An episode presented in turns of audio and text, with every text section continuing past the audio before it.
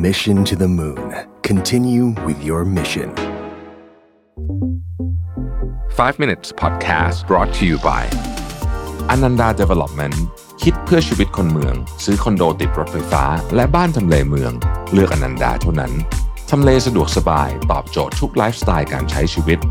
ห้องพร้อมอยู่ตกแต่งครบ ให้เลือกหลากหลายดีไซน์ หลายทำเลอนันดา Development Urban Living Solutions ที่อยู่อาศัยสำหรับคนเมือง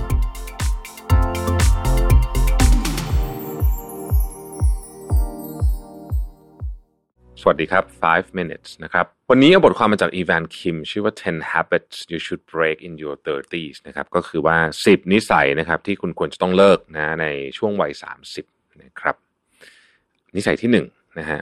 ความคาดหวังว่าจะมีคนมาช่วยแก้ปัญหาให้คุณ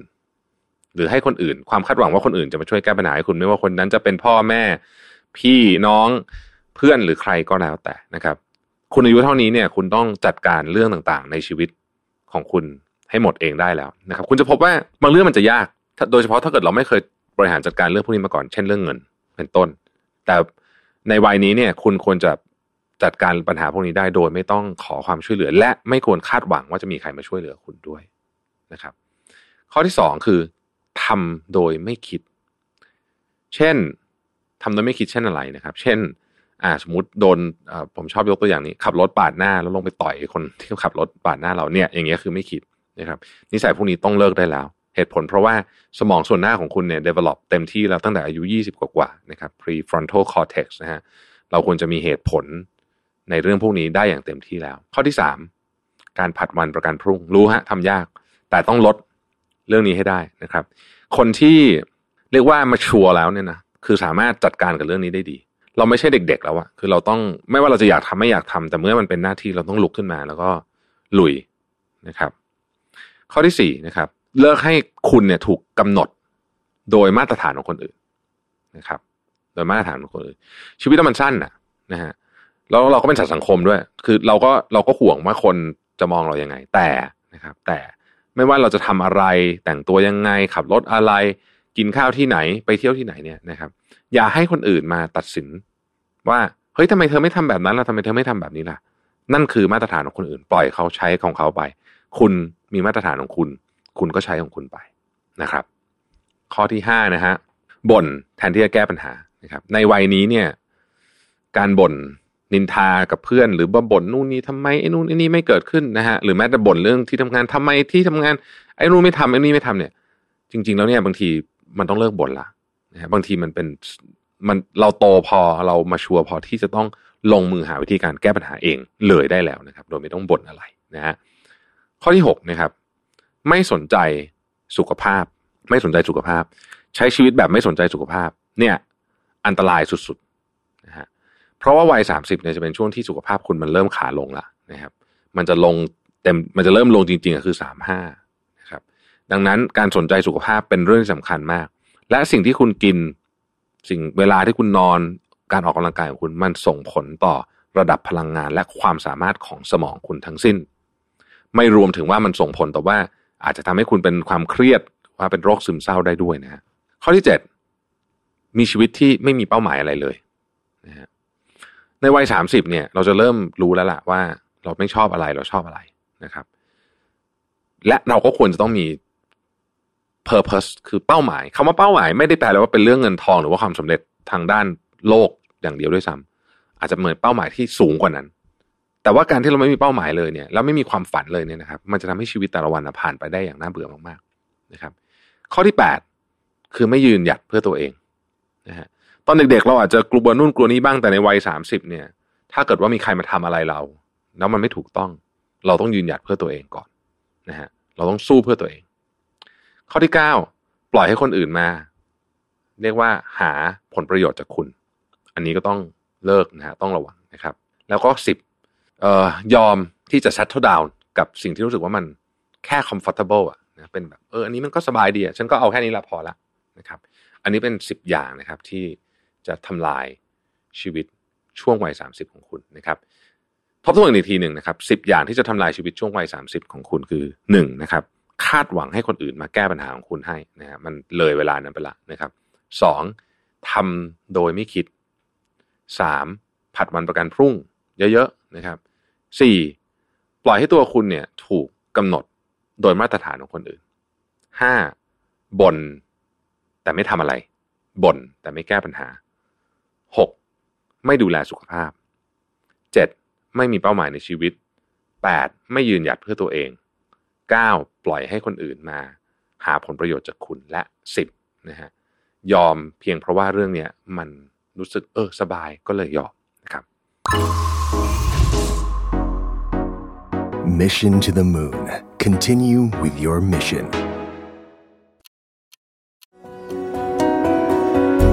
5 minutes good time ช่วงเวลาดีๆ ใน 5 นาที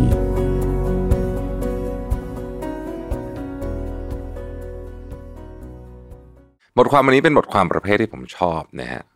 เอ่อเป็นบทความที่เขาเขียน reflect ช่วงชีวิตอะไรแบบเนี้ยนะฮะบทความนี้มาจาก Alberto Garcia นะครับ Seven Cold Hard Truths You Realize When You Reach Your 40s นะฮะเจ็ดความจริงนะครับที่คุณเรียนรู้เมื่ออายุ 40 เป็นความจริงที่แบบอาจจะไม่ค่อยอยากเรียนรู้สักเท่าไหร่นะฮะหมายถึงว่าตอนแรกอาจจะคิดไว้อีกอย่างหนึ่งแต่ว่าพอ 40 มันจะ realize แล้วนะครับอันที่หนึ่งก็คือว่าคุณไม่สามารถทำทุกอย่างได้นะครับตอนเด็กๆเราจะมีความฝันเยอะนะฮะแต่ว่าพออายุ 40 เนี่ยเราจะเริ่มรู้แล้วว่าอะไรพอจะเป็นไปได้อะไรที่อาจจะเกินเกินสิ่งที่เราไหวนะครับแน่นอนมันยังมีโอกาสอีกแหละเสมอนะครับแต่ว่าเราก็คือพอคนอายุ40มันจะเริ่มเห็นละว่าเอ้ยมันเริ่มเริ่มเห็นปลายทางนะฮะว่าแบบเออมันเออมันมีลิมิตอยู่แหละบางอย่างนะครับ ข้อที่สองครับ คุณไม่สามารถเเปลี่ยน คนอื่นได้ถ้าเกิดว่าคนนั้นไม่อยากเปลี่ยนนะฮะไม่ว่าจะเป็นใครก็ตาม ไม่ไม่ว่าจะเป็นการเปลี่ยนไอเดียหรืออะไรพวกนี้เนี่ยนะครับเขาบอกว่าไม่ไม่ต้องไปเสียเวลา เพราะว่ามันเปลี่ยนไม่ได้จริงๆนะครับ เอาเวลาของคุณเนี่ยไปไปให้กับคนที่ต้องการเวลาจากคุณดีกว่า ข้อที่สามบอกว่า dating interesting people is better than dating interested people นะฮะคุณต้องการคนที่มามามาแอดชีวิตคุณนะครับแล้วก็แล้วก็คนที่น่าสนใจเป็นคนที่ มีความน่าสนใจในตัวเองเนาะน่าจะดีกว่า อันที่สี่นะครับ nobody wins without losing นะก็คือไม่มีใครชนะ ถ้าเกิดว่าไม่ยอมแพ้ซะก่อนนะครับบางทีมันเป็นเรื่องใหญ่เลยนะบางคนต้องแพ้แบบใหญ่เลย กว่าจะกลับมาชนะได้นะครับ ข้อที่5นะฮะ appearing to be someone you are not is a mistake นะฮะอันนี้คือใช้ชีวิตแบบที่ไม่ใช่คุณเป็นอะไม่ว่าจะใช้ชีวิตแบบดูเวอร์เกินกว่าที่คุณเป็น หรือว่าใช้เงินเกินตัว เพราะว่าต้องการที่จะแสดงชีวิตดีๆของเราอะไรแบบเนี้ยมันเป็นความผิดพลาดถ้าทำแบบนั้นเราก็เป็นความเจ็บปวดด้วยนะครับ นอกจากนั้นเนี่ยบางทีมันจะลามปามมาส่งผลกระทบต่อเรื่องอื่นในชีวิตด้วยบางทีเนี่ยนะครับ บางทีเนี่ยนะฮะเราเลือกเป็นบางอย่างที่เรารู้ว่าเราไม่ชอบนะฮะเพียงเพราะเรารู้สึกว่า มันเป็นภาพที่เราอยากเห็นตัวเองเป็นแบบนั้น จริงๆ เราไม่ได้ชอบต้องระวังมากๆนะครับ ข้อที่ 6 ครับ routine is freedom นะฮะคืออันนี้มันจะฟังดูแปลกๆนิดนึงนะครับ คนที่มีกิจวัตรประจำวันที่ดูเหมือนน้ำเบื่อน้ำเบื่อเนี่ยนะฮะแบบซ้ำไปซ้ำมาไอ้นี่แหละในที่สุดจะสร้างอิสระภาพให้นะครับ เช่น ยกตัวอย่างนะครับ ถ้าคุณออกกำลังกายทุกวันเพื่อนๆคุณรู้สึกว่าจะไปตื่นออกมาทำไมนะฮะในที่สุดเนี่ยอิสระภาพที่คุณมีเนี่ย อาจจะเป็นอิสระภาพในการเดินมันที่คนอื่นเดินไม่ไหวแล้วนะฮะ อย่างนั้นเลยนะครับ เป็นอิสระภาพแบบนั้นเลยนะฮะข้อที่ 7 ข้อสุดท้าย the best revenge is a good life นะไม่ต้องไปแก้แค้นอะไรใครหรอกการที่คุณมีชีวิตที่ดีเนี่ยก็ถือว่าเป็น revenge แล้วกับคนที่คุณไม่ชอบนะครับเพราะฉะนั้นโฟกัสที่ชีวิตเราเองดีกว่า ไม่ต้องไปสนใจหรอกว่าคนอื่นเขาจะเป็นยังไงอะไรยังไงบ้างนะครับ Mission to the Moon. Continue with your mission. 5 minutes good time ช่วงเวลาดีๆ ใน 5 นาที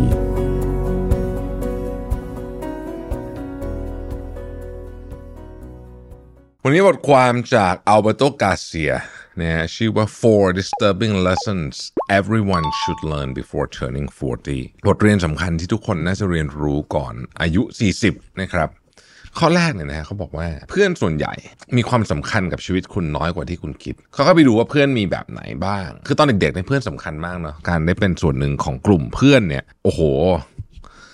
สำคัญจริงๆนะโดยเฉพาะช่วงวัยรุ่นนะครับ เพื่อนเนี่ยมีทั้งหมด 3 กลุ่มด้วยกันใน according to เอ่อ บทความฉบับนี้ กลุ่มแรกเขาเรียกว่า friendship for utility แปลว่าคุณเป็นเพื่อนกับคนนี้เพื่อร่วมกันทำอะไรบางอย่างให้สำเร็จ อาจจะเป็นเรื่องงานเรื่องการเรียนหรืออะไรแบบนี้เนี่ยโอ้โหนี่เพื่อนกลุ่มนี้ก็จะมีอยู่พอสมควรนะครับซึ่ง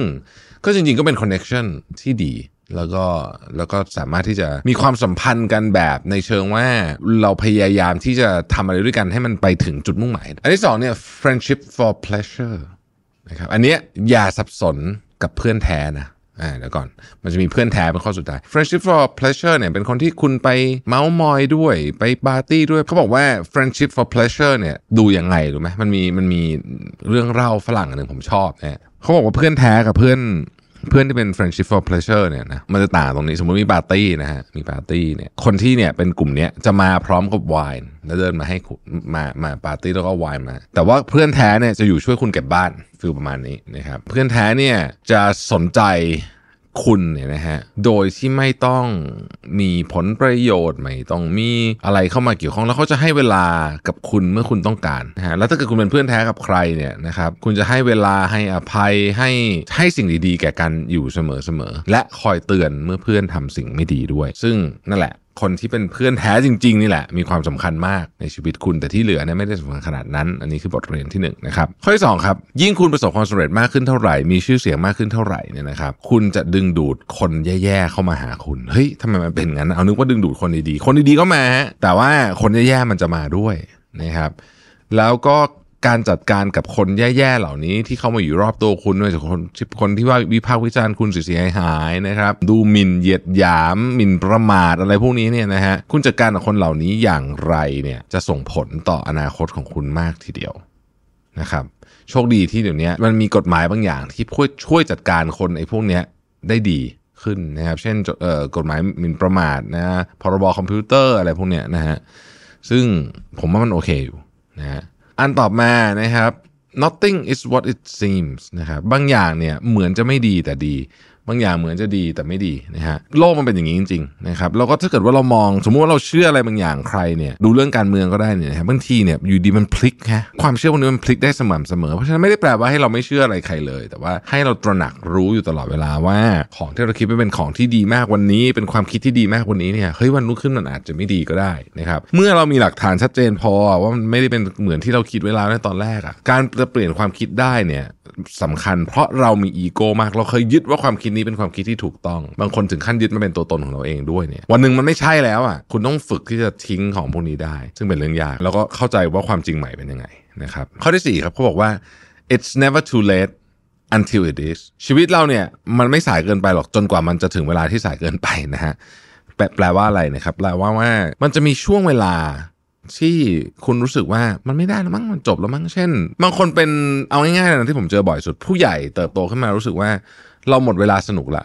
ชีวิตฉันต้องเครียดต่อไปนี้เฮ้ยจริงๆไม่จริงบางทีความสนุกมันสามารถหาได้ แม้ถ้าคุณจะอายุ 6 7 0 80 ก็ตามนะครับอีกประเด็นหนึ่งก็คือว่า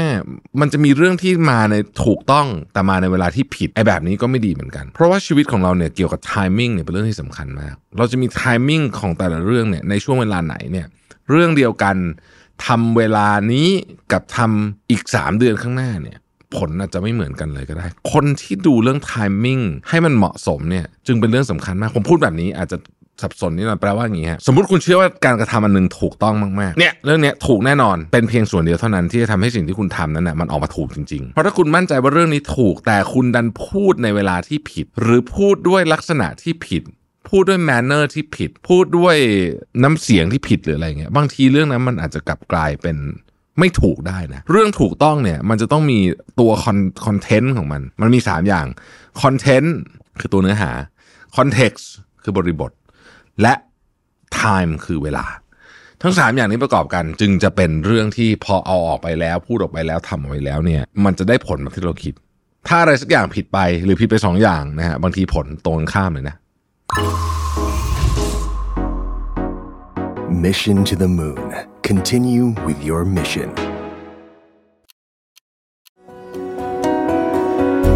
5 minutes good time ช่วงเวลาดีๆ ใน 5 นาที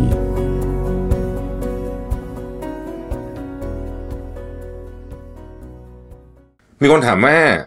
อันนี้นั่งอัดบนเตียงเหรอฮะคือใช่ครับนั่งอัดบนเตียงเพราะว่าเอ่อห้องมันเล็กมากครับ มันไม่มีที่ครับ ไอ Airbnb เนี่ยนะครับ แต่ว่าบ้านนี้ถือว่าใช้ได้แล้วนะครับว่ามีแอร์นะครับ ผมเคยไปนอนโรงแรมที่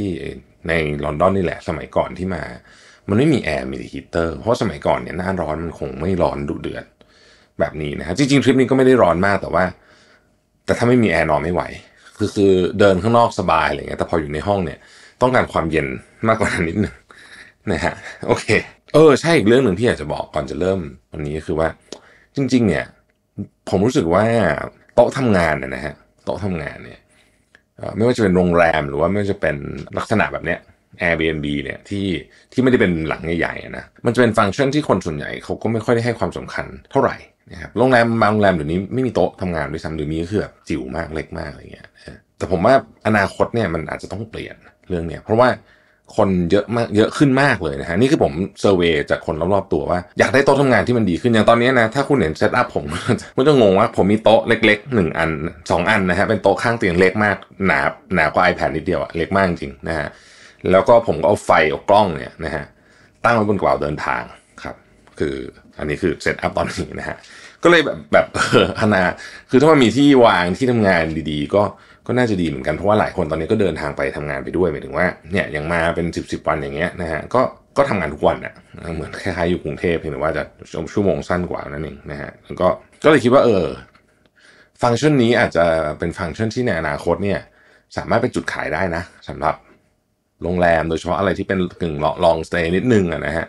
อยู่กันยาวๆอะไรอย่างเงี้ยนะ ผมว่าคนก็น่าจะชอบนะฮะโอเคนะครับ วันนี้บทความวันนี้เนี่ยเราเอามาจากคุณแกรี่บัสเซตนะฮะคุณแกรี่เนี่ยก็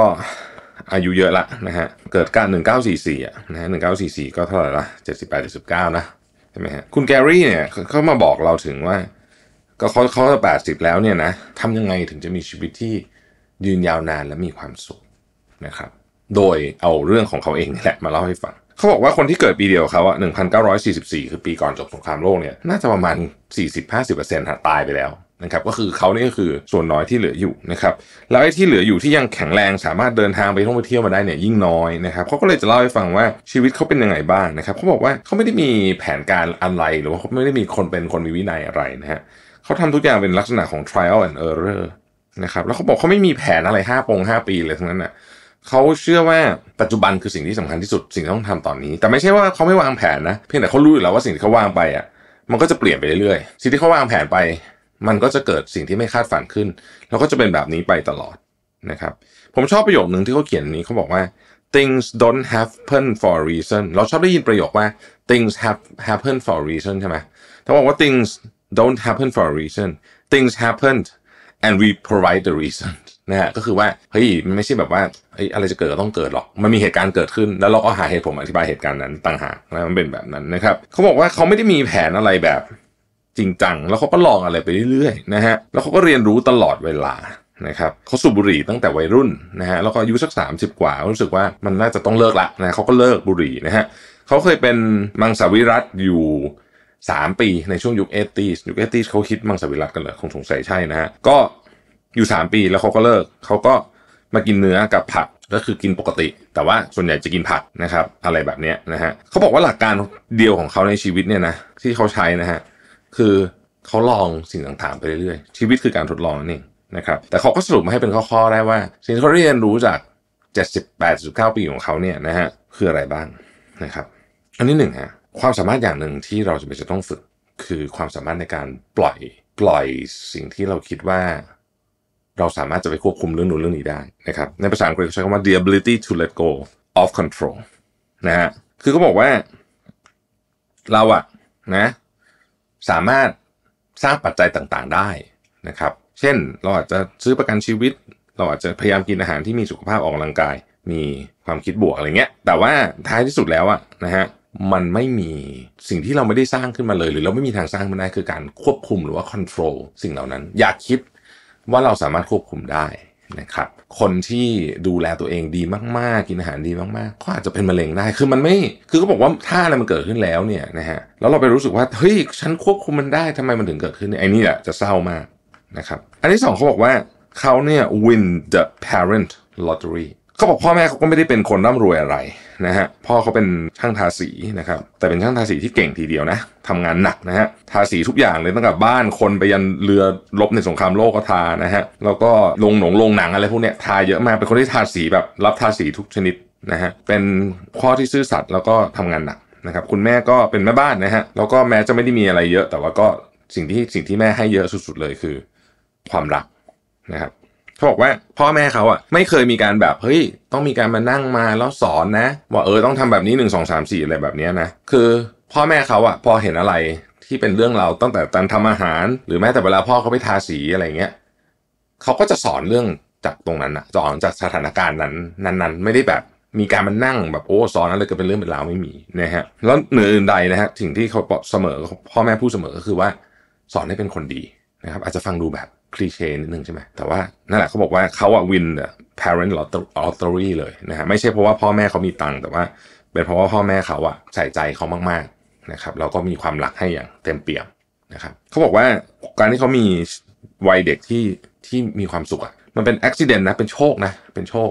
เป็นโชคที่ดีมากๆนะครับพออ่านถึงตรงนี้เนี่ยก็ก็นึกถึงตัวเองเหมือนกันนะถ้าวันหนึ่งผมจะต้องมาเขียนอะไรแบบนี้ผมก็จะต้องบอกว่า ผมเนี่ยก็วิน won the parent lottery เหมือนกันนะเพราะว่าพ่อแม่ผมนี่คือแบบน่ารักมากๆนะฮะใครที่รู้จักผมเนี่ยก็จะรู้ว่าพ่อแม่ผมเนี่ยเป็นคนที่แบบ คือเป็นแบบ parent lottery จริงๆอะคือแบบดีมากนะฮะดีแบบดีสุดๆเลย คือสิ่งที่มีค่าที่สุดที่พ่อแม่ให้คือ ความรู้สึกที่ว่า ถ้าล้มไปแล้ว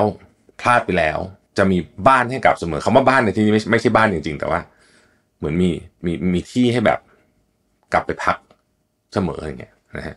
มันก็ทำให้ผมเป็นคนที่ ก็ใช้การจะใช้ชีวิตคล้ายๆเออคุณลุงแกรี่นี่แหละก็คือว่าก็เลยลองอะไรใหม่ๆ ไปได้เรื่อยๆเพราะรู้สึกว่าเออถ้าเกิดว่า วันหนึ่งเราพลาดขึ้นมาเราก็เราก็มีที่พี่พักนะฮะ อีกการหนึ่งเขาบอกว่า เอ้ย อันเนี้ยเขาอะทำแล้วเวิร์กจริงนะเขาเนี่ยมีกระบวนการที่เกี่ยวข้องกับในวิถีเซนเนี่ยมาตลอดนะครับไม่ว่าจะเป็นการหนังสมาธินะฮะไม่ว่าจะเป็นการทำอะไรเงียบๆนะครับไม่ว่าจะเป็นการแบบแม้แต่กระทั่งการจัดสวนอะไรแบบเนี้ยนะฮะคือเขาบอกว่าเขายึดถือหลักการนี้มาตลอด แล้วเขารู้สึกว่าเขามีชีวิตที่ดีนะฮะแล้วก็เขาเขามีชีวิตที่ค่อนข้างเงียบๆ สำหรับเขานะเขานิยามของนี้เขาบอกว่าไอ้ความเงียบๆเนี่ยมันช่วยทำให้เขาอายุยืนนะครับเขานั่งสมาธิติดต่อกันมา 25 ปีแล้ว แล้วเขาก็บอกว่าเขาแนะนำให้ทุกคนทำนะ เพราะว่ามันพาคุณไปอีกในอีกที่หนึ่งจริงโดยเฉพาะเมื่อคุณทำอย่างสม่ำเสมอนะครับอีกข้อหนึ่งนี้ขึ้นมาเป็นหัวข้อเลยนะเขาบอกไวน์นะฮะเขาบอกว่าเขากินไวน์ทุกวันนะมา 50 ปีแล้วนะครับ เขาบอกจริงๆคุณจะต้องตายไปแล้วใช่ไหมแต่บอกว่าเออไม่อะเขาบอกว่าเขากับภรรยาเขาเนี่ยนะมีการแชร์เรื่องอาหารและไวน์กันอย่างมากคือกินกันทุกวันนะฮะแล้วก็เขาบอกว่าในช่วงเวลาที่ดื่มแล้วก็กินข้าวกันตอนเย็นอะไรแบบเนี้ยนะครับข้าวเขาก็กินง่ายๆนะฮะเขาบอก simple well prepared meals ก็เป็นข้าวง่ายๆทำกันเอง เป็นช่วงเวลาที่เหมือนกับปลดปล่อยจากความทุกข์ทั้งหลายทั้งปวงบนโลกใบนี้ที่เขามีนะฮะแล้วเขาก็บอกว่าเขาไม่รู้หรอกว่าคุณหมอจะพูดว่าไง แต่ว่าเขาคิดว่าความสุขเป็นเครื่อง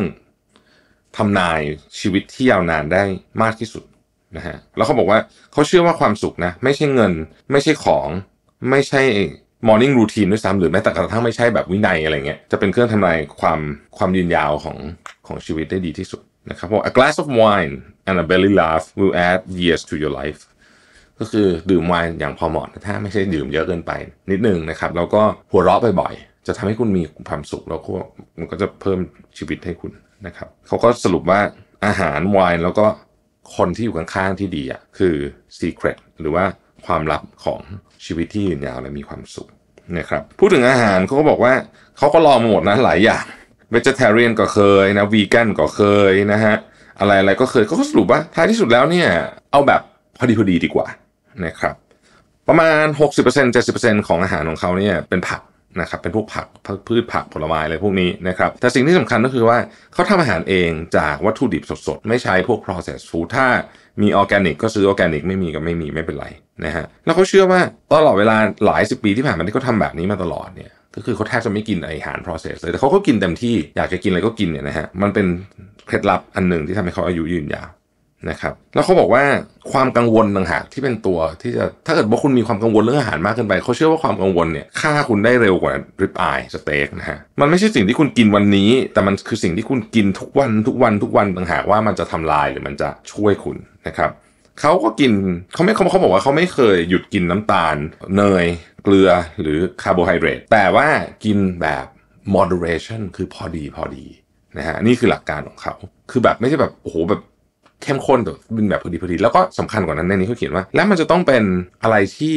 คุณทำได้ตลอดด้วยนะครับนักเขียนคนหนึ่งที่เขาพูดถึงในนี้เขาบอกว่ายึดหลักง่ายๆเวลากินนะฮะนักเขียนคนนี้ชื่อคุณไมเคิลพอลเลนไมเคิลพอลเลนบอกว่า eat real food not too much mostly vegetables นะครับก็คือว่ากินอาหาร real food นี่คือไม่ใช่อาหารแปรรูปอะนะฮะแล้วก็อย่ากินเยอะนะครับแล้วก็กินผักเยอะๆแค่นี้หลักการหลักการง่ายๆนะฮะ สามสามท่อน eat real food not too much mostly vegetables นะครับแค่นี้นะสุดท้ายครับเขาบอกว่าอ๋อสองอันสุดท้ายนะครับ การการมองโลกในแง่ดี เวลาเขาหลงทาง เวลาเขาไอ้นู่นไอ้นี่หรือว่าหลงทางหมายถึงขับรถหลงทางนะหรือว่าทำอะไรผิดหรือว่าทำแก้วแตกอะไรเงี้ย คือเขาไม่เคยแบบรู้สึกแบบโกรธตัวเองหรืออะไรเงี้ยเลยนะครับ ไม่ใช่ว่าเขาจะทำชอบทำแก้วแตกหรือชอบหลงทางเขาบอกว่าชีวิตมันก็เป็นอย่างนี้แหละนะครับ แล้วความโชคดีอันหนึ่งของเขาเขาบอกว่านี่แหละ คือเขาอะเป็นคนที่ hard wire for optimism คือคือเป็นคนมองโลกในแง่ดีโดยธรรมชาติ เออใช้คำนี้ได้ไหมนะฮะเราก็บอกว่ามันมีงานวิจัยหนึ่งนะของ CNN Health นะบอกว่าทั้งผู้หญิงผู้ชายอะที่มองโลกในแง่ดีเนี่ยจะมีอายุยืนขึ้น 10ถึง15เปอร์เซ็นต์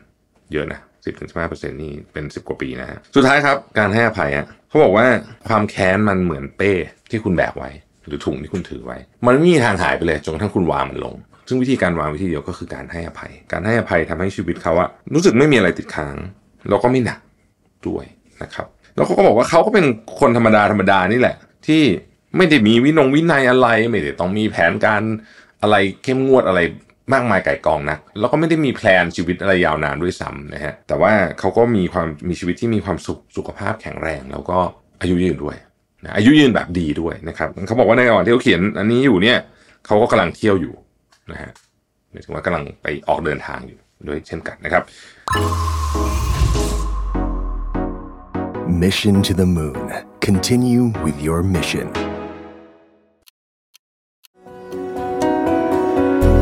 5 minutes good time ช่วงเวลาดีๆ ใน 5 นาที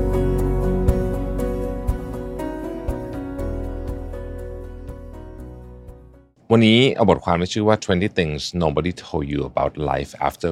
40 นะฮะ คุณแคร n นิโมเป็นคนเขียน จริงๆ ก็ไม่ขนาดนั้นหรอกนะ ผมอ่านดูแล้วก็มันก็มีคนบอกแหละเพียงแต่ว่า ก็น่าสนใจดีมันเป็นบทความที่มีความจิกกัดนิดนึงพอสมควรนะฮะ แต่ก็สนุกดีนะครับ ข้อแรกเขาบอกว่าสิ่งที่เข้าไปในปากคุณสำคัญกว่าสิ่งที่ออกมาจากปากคุณแปลว่าสิ่งที่เราพูดอะนะฮะคือสิ่งที่ออกมาจากปากเราเนี่ยนะครับเขาบอกว่าโลกนี้อยู่ได้สบายแหละเอ่อ โดยที่ไม่มีความคิดเห็นของคุณ ไม่มีเรื่องราวของคุณอยู่ได้นะครับ แต่ว่าเวลา 40เนี่ยมันเป็นเวลาที่คุณจะต้องโฟกัสมากกว่ากับสิ่งที่คุณเอาใส่เข้าปากไปคือสิ่งที่คุณกินนะฮะเพราะว่าไม่งั้นเนี่ยนะครับ ชีวิตคุณจะมีผลที่แย่มากตามมานั่นเองนะครับการกินแฮมเบอร์เกอร์สักชิ้นหนึ่งเนี่ยมีผลต่อเนื่องยาวนานนะครับ ข้อที่สองนะฮะผมอ่านภาษาอังกฤษก่อน other people are not having better sex than you นะครับเขาบอกว่า เรื่องเนี้ยนะออพอพูดกันในวัยเนี้ยมันจะมีคนแบบว่า พูดอะไรที่ฟังดูแล้วแบบเวอร์เกินจริงไหมบอกเชื่อนะไม่ค่อยน้อยมากที่มีคนที่มีแบบ better sex than you เนี่ยในวัย40ข้อสามนะฮะคุณไม่ได้แบบทำอะไรก็ได้ตามใจแล้วร่างกายจะรับไหวต่อไป แปลว่า อย่าคิดนะว่าคุณจะมีแรงอยู่ถึงตีสองเพื่อเคลียร์งานให้เสร็จ หรือว่าคุณสามารถที่จะ ดื่มเท่าไหร่ก็ได้อะไรแบบเนี้ยนะมันไม่ได้แล้วนะฮะข้อที่สี่คุณเริ่มรู้สึก appreciate นะเอ่อวัยวัยเยาว์นะฮะตอนเด็กๆคุณอาจจะรู้สึกว่าคุณไม่ชอบร่างกายของคุณส่วนนู้นส่วนนี้อะไรแบบนี้นะฮะแต่คุณบอกพอกลับไปดูเนี่ยบอกว่าเฮ้ยจริงๆอะเราสมัยก่อนนี้ก็หน้าตาดีเหมือนกันนะเพื่อเทียบกับตอนนี้เป็นต้นนะฮะ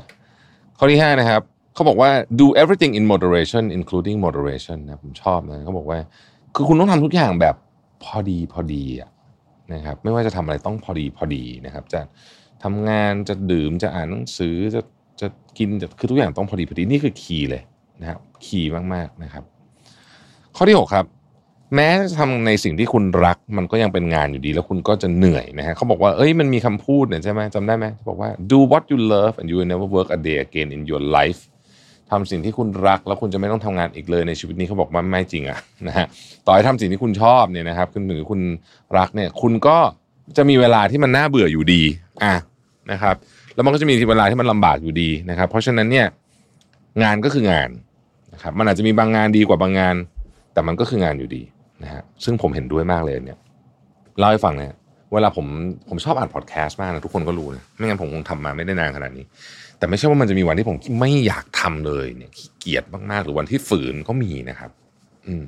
โอเคเขาบอกว่า follow only your heart is a bad advice นะครับจะตามใช้ใจนำอย่างเดียวเนี่ยไม่ดีนะฮะอายุขนาดนี้แล้วเนี่ยการตัดสินใจใหญ่ต้องเอาสมองมาร่วมคิดด้วย ไม่ได้บอกว่าไม่ให้ตามใจตัวเองนะ แต่ว่าอย่าลืมเอาสมองมาด้วยคิดด้วยนะครับ ข้อที่8นะครับเพื่อนคุณเนี่ยน่าเบื่อมากๆเลย แต่คุณก็น่าเบื่อเช่นกันนะครับตอนนี้เพื่อนคุณทั้งหมดที่คุณรู้จักที่เคยเป็นคนสนุกสนานมากมาย ส่วนใหญ่ก็อยู่บ้านดู Netflix นะครับกันทั้งนั้นอะไรแบบนี้นะฮะมันไม่ต้องห่วงทุกคนเป็นเหมือนกันหมดนะครับข้อต่อมาครับ discipline หรือว่าวินัยนะฮะจะชนะคนเก่งเสมอ คนมีวินัยจะชนะคนเก่งเสมอ ถ้ามีทั้งคู่ได้ก็ดี แต่ในโลกที่ต่อสู้กันด้วยเกมยาวนะครับ วินัยชนะเสมอนะครับ เพราะฉะนั้นเนี่ยคุณไม่จำเป็นจะต้องเอาคนที่เก่งที่สุดมาทำงานก็ได้ แต่ว่าคนที่มีวินัยจังหากเป็นเรื่องที่สำคัญ ข้อที่สิบฮะจุดพลิกผันของชีวิตเนี่ยมาจากที่ที่แปลกประหลาด เสมอนะครับ ไม่ว่าจะเป็นคนรักที่จะเจอกันใหม่คนที่ หรือว่าจะเป็นการเปลี่ยนอาชีพมันจะไม่ได้มาจากจากจุดที่คุณคิดอะเสมอเสมอนะครับ ข้อที่สิบเอ็ดครับ คุณจะเปลี่ยนอะไรก็ได้ แต่สิ่งที่อยู่กับคุณเสมอคือตัวคุณเองในความหมายของเขาก็คือว่า การเปลี่ยนแปลง คุณจะเปลี่ยนเมืองเปลี่ยนแฟนเปลี่ยนอะไรเปลี่ยนได้หมดอะเปลี่ยนบ้านเปลี่ยนได้หมดแต่ถ้าเกิดตัวเองยังไม่เปลี่ยนเนี่ยมันก็ยังไม่ใช่การเปลี่ยนแปลงที่แท้จริง เพราะฉะนั้นการเปลี่ยนแปลงของตัวเราเนี่ยเป็นเรื่องที่สำคัญที่สุด นะครับสิบสองครับ มันไม่มีหรอกความสำเร็จที่เกิดขึ้นแบบภายในชั่วข้ามคืนนะครับ เรารู้ละเรื่องนี้นะครับ ข้อที่ 13 ครับ คุณไม่สามารถเป็นทุกสิ่งที่คุณอยากเป็นได้ เหมือนตอนที่เด็กๆ เราจะได้ยินว่า เราจะโตขึ้นมาเป็นอะไรก็ได้ ไม่จริงนะฮะเรารู้แล้วว่าไม่จริงนะครับ มันก็จะมีข้อจำกัดบางอย่างเยอะแยะนะครับ ข้อที่ 14โอ้ผมชอบมากเลย everything compounds be careful ทุกอย่างทบต้นทบดอกหมดนะฮะต้องระวังนะครับ สิ่งที่คุณทำในวันนี้ไม่ว่าจะเป็นเรื่องเงินเรื่องสุขภาพเรื่องอะไรเนี่ยนะฮะหนึ่งครั้งวันนี้ไม่เป็นไร แต่มันสะสมทบต้นทบดอกนะครับแล้วคุณจะต้องจ่ายราคาแพงมากเมื่อบินมาเก็บ ข้อที่ 15ครับคุณสามารถสร้างครอบครัวของตัวเองได้ครอบครัวในที่นี้ก็คือสังคมนะครับเพื่อนนะครับหรือว่าคนที่มีความเชื่อความเห็นเหมือนกัน นี่ก็เรียกว่าครอบครัวเหมือนกันนะครับ ข้อที่ 16 อันนี้เป็นคำแนะนำที่แปลกนิดนึงนะฮะ อย่างที่บอกมันเป็นคำมันเป็นบทความเพราะฉะนั้นคุณจะเชื่อไม่เชื่อก็ได้ อันนี้เขาบอกว่า burn bridges when you have to มันจะมีคำพูดหนึ่งคือ don't burn the bridge คือคุณต้องพยายามเก็บ connection ทุกอย่างไว้เขาบอกว่าเนี่ยอายุขนาดนี้แล้วเนี่ยถ้าคุณจำเป็นจะต้องเผาสะพานบ้างนะฮะก็ทำก็ได้นะฮะแล้วเขาบอกอันนี้ผมชอบมาก when you pick the right bridge to burn it makes a very fine fire ถ้าเกิดคุณเลือกไอ้สะพานที่เผาที่ถูกต้องเนี่ยนะฮะลูกไฟมันจะสวยมากนะครับ 17 ครับ คนเดียวที่จะสามารถเปลี่ยนได้คือตัวคุณเอง 18 คุณไม่สามารถทำให้ทุกวันมีความหมายได้ เขาบอกว่า เอ้ย มันจะมีคำพูดหนึงบอกว่า อยู่ต้องทำทุกวันให้มีความหมายใช่ไหมบอกมันจะมีวันที่แบบ ไม่มีความหมายเลยเลยวันที่คุณแบบนั่งเนืดดูทีวีอะไรเงี้ยนะครับ มันก็จะต้องมีวันแบบนั้นบ้างนะครับ 19 ครับ ผู้คนสมควรจะได้รับโอกาสครั้งที่สองแต่ไม่ใช่ครั้งที่สามตรงไปตรงมานะฮะสองครั้งยังพอไหวครั้งที่สามนี่มันเป็นนิสัยแล้วนะครับ และ ข้อที่ 20 ครับ a little chocolate makes everything better but a lot of chocolate doesn't ความหมายคือว่าก็เหมือนเหมือนช็อกโกแลตแหละคืออย่าอย่า over indulge อย่าเสพอย่าใช้อย่ากินอย่าอะไรอย่างเงี้ยมากจนเกินไป ไม่ว่าจะเป็นอะไรก็ไม่ดีทั้งนั้น แม้ว่าบางอย่างที่ดูเหมือนจะดีเอาง่าย ๆ น้ำเปล่าอย่างเงี้ยนะครับ ดื่มเยอะเกินไปก็เป็นพิษกับร่างกายได้เช่นกันนะครับ Mission to the Moon. Continue with your mission.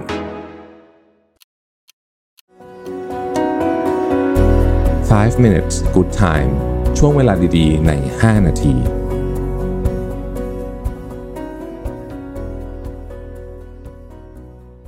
สรุปหนังสือนะครับ Outlive the Science and Art of Longevity นะครับ by Peter Attia นะฮะ คือเขาอธิบายถึงว่า ไอ้คำว่าแก่เนี่ยนะฮะ มันคืออะไร นะคำว่าแก่เนี่ยจริงๆเนี่ยมันก็เกิดขึ้นได้จากหลายอย่างนะครับกระบวนการที่เราเรียกว่า aging หรือว่าการแก่ตัวลงของเราเนี่ยนะฮะมันเกิดขึ้นได้ตั้งแต่โอเค อาจจะเป็นพันธุกรรมก็ได้นะครับไลฟ์สไตล์ก็ได้ สิ่งแวดล้อมก็ได้นะครับในระดับเซลล์เนี่ยคำว่าแก่เนี่ยนะครับก็มีมันหมายถึงการเปลี่ยนแปลงหลายอย่างนะครับซึ่งอันแรกที่เราคุ้นๆก็คือการ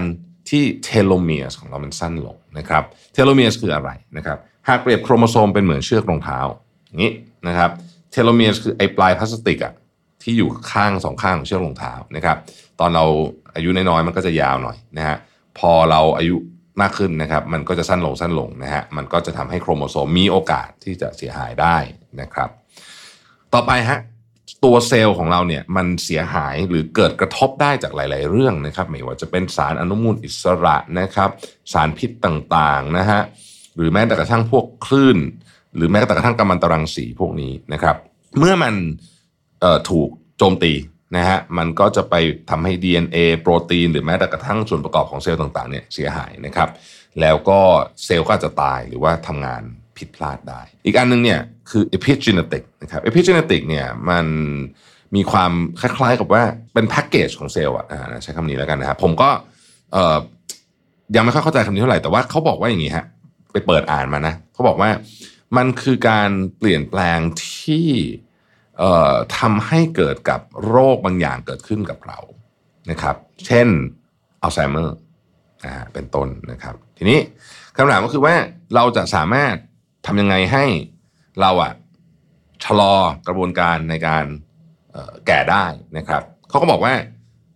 การทดลองที่ได้ผลมาก ๆ อันหนึ่งเลยเนี่ยในสัตว์ทดลองหลายชนิดเนี่ยก็คือ calorie restriction นะครับ การควบคุมจำนวนแคลอรี่นะครับโดยไม่ให้ขาดสารอาหารนะครับในการทดลองกับสัตว์ทดลองหลายชนิดเนี่ยนะครับหลายชนิดหมายถึงว่าหลายพันนะพบว่าการจำกัดแคลอรี่หรือว่าให้กินอาหารน้อยลงโดยไม่ให้ขาดสารอาหารเนี่ยนะครับทำให้อายุยืนยาวขึ้น ไม่ใช่ยืนยาวขึ้นเฉยๆสุขภาพดีขึ้นด้วยนะครับอันนี้ก็นึกไปถึงชาวญี่ปุ่นที่โอกินาว่านะที่เขาบอกว่ากิน 80%พอนะฮะ อันที่สองคือเรื่องของการออกกำลังกายนะครับการออกกำลังกายเนี่ยได้รับการพิสูจน์มาแล้วว่าช่วยเรื่องของการชะลอการแก่ของร่างกายได้นะครับแล้วก็ลดโอกาสการเกิดโรคต่างๆ ที่พอเกิดแล้วเนี่ยนะฮะมันจะส่งผลกระทบกับร่างกายเยอะในแง่มุมความแก่ด้วยนะ เช่นโรคหัวใจนะครับนอนนะครับนอนนี่สำคัญสุดๆเลยนอนเนี่ยมันเชื่อมโยงกับหลายเรื่องมากนะครับ เบาหวานความอ้วนอะไรพวกนี้จริงๆเกี่ยวกับเรื่องการนอนทั้งสิ้นนะครับ การขาดการนอนไม่พอเนี่ยนะครับ ทำให้เร่งกระบวนการแก่มากๆเลยเขาถึงมีคำพูดว่าสกินแคร์ที่ดีที่สุดคือการนอนนะฮะการบริหารจัดการความเครียดก็เป็นอีกอันหนึ่งนะครับความเครียดเรื้อรังทำให้เราแก่ง่ายนะครับเพราะว่าความเครียดเนี่ยมันไปทำให้กระบวนการทั้งหมดที่เป็นที่เราพูดมาทั้งหมดเมื่อกี้มันถูกเร่งขึ้นเรื่อยๆนะฮะทีนี้ตอนนี้มันมียาสองตัวน่าสนใจที่คนเขากำลังศึกษากันอยู่อย่าไปซื้อกินเองนะครับบอกก่อนเออเขากำลังศึกษากันอยู่ว่ามัน อาจจะช่วยเรื่องเรื่องเรื่องเรื่องชะลอความแก่หรือเปล่านะครับ ตัวแรกคือราพาไมซินนะฮะราพาไมซินเนี่ยก็ไปทดสอบในสัตว์ทดลองแล้วพบว่า เออเฮ้ยมันไปคล้ายๆกับว่ายับยั้งให้ mTOR pathway นะครับ แล้วก็เอ่อทำให้เหมือนกับเอ่อกระบวนการเซลล์ที่มันเสื่อมเนี่ยมันช้าลงนะครับ ตัวที่ 2 คือเมทฟอร์มินเมทฟอร์มินนี่เป็นยาที่แบบสุดแสนจะหาง่ายเลยนะคือมันยามันคือยาเบาหวานประเภท2นะครับซึ่งอย่างองค์การเภสัชเนี่ยผลิตเมทฟอร์มินเยอะมากนะฮะ แต่ปรากฏว่ามันไปเจอว่าเฮ้ยมันมีeffect side effect ที่ช่วยชะลอความแก่ด้วย อย่างไรก็ดี อย่างที่บอกนะครับอย่าไปกินเองนะครับ พวกนี้ยังอยู่ในขั้นตอนของการทดลองนะครับเมทฟอร์มินเนี่ยมันมีงานวิจัยออกมานะครับ ว่ามันไปช่วยเกี่ยวกับเรื่องสัญญาณของสมองที่ส่งไปเรื่องเมตาบอลิซึมกับเรื่องกระบวนการแก่นะครับ ทีนี้เขาบอกว่า เอ๊ะแล้วเราจะยังไงดีนะครับ ในการที่จะทำให้เราแก่ช้าลง นะครับหนังสือเล่มนี้เขาก็สรุปมาแบบนี้เลยบอกว่าหนึ่งเรื่องอาหารสำคัญมากนะครับ ไม่ต้องไปพยายามฟิตแบบทำอะไรให้มันยากยากเกินเหตุไปนะฮะเพียงแต่ว่าหนึ่งคือว่า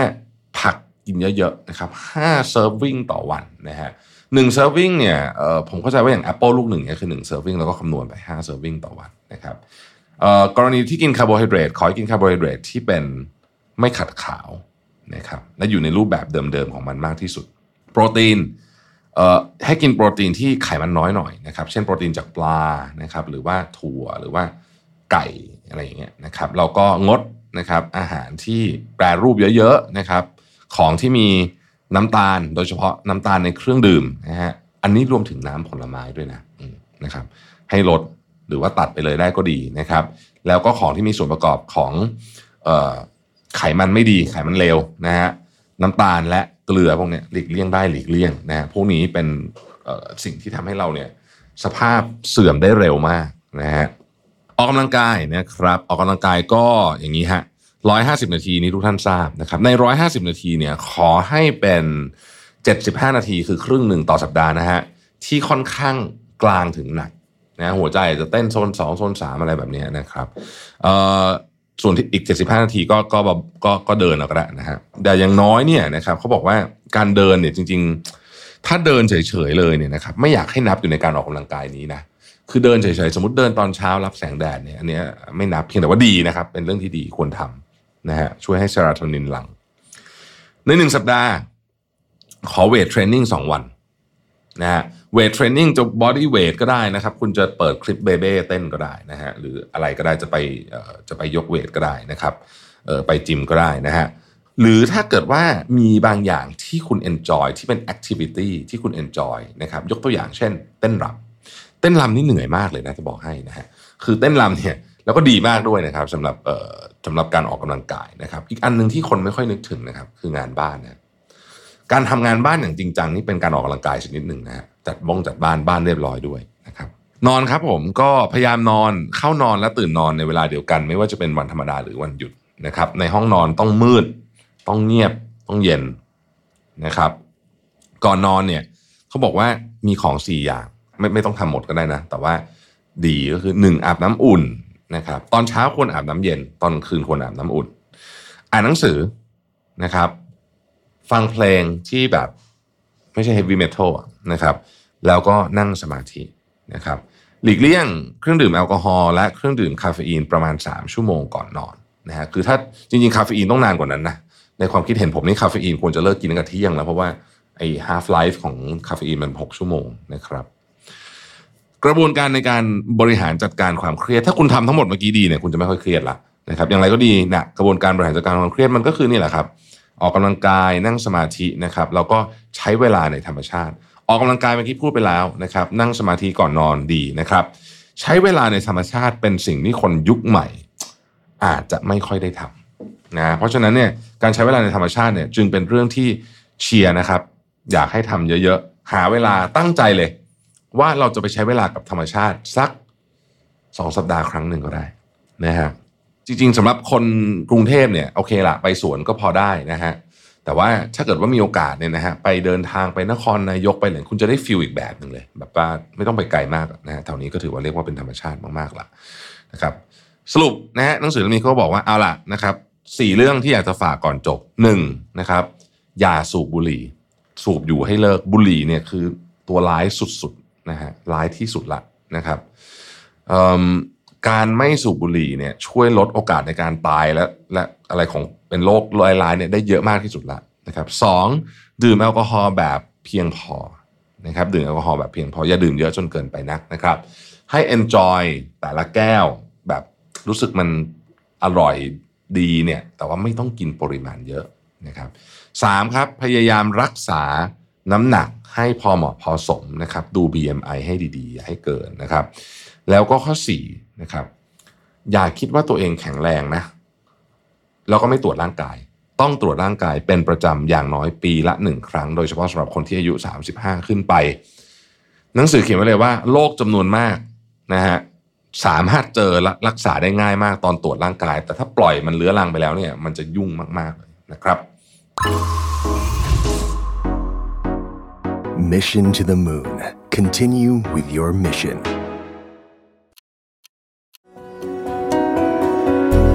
5 minutes good time ช่วงเวลาดีๆ ใน 5 นาที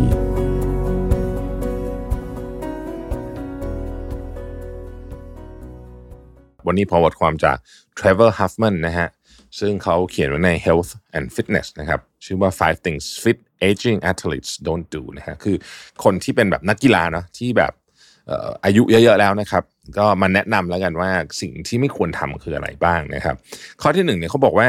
ทุกวันนี้เนี่ยมันมีตัวเลือกเยอะมากๆนะครับ ในการออกกำลังกายแบบว่ามันจะมีโอ้โหถ้าทุกคนไปจิมเนี่ยมันก็จะมีโอ้แบบ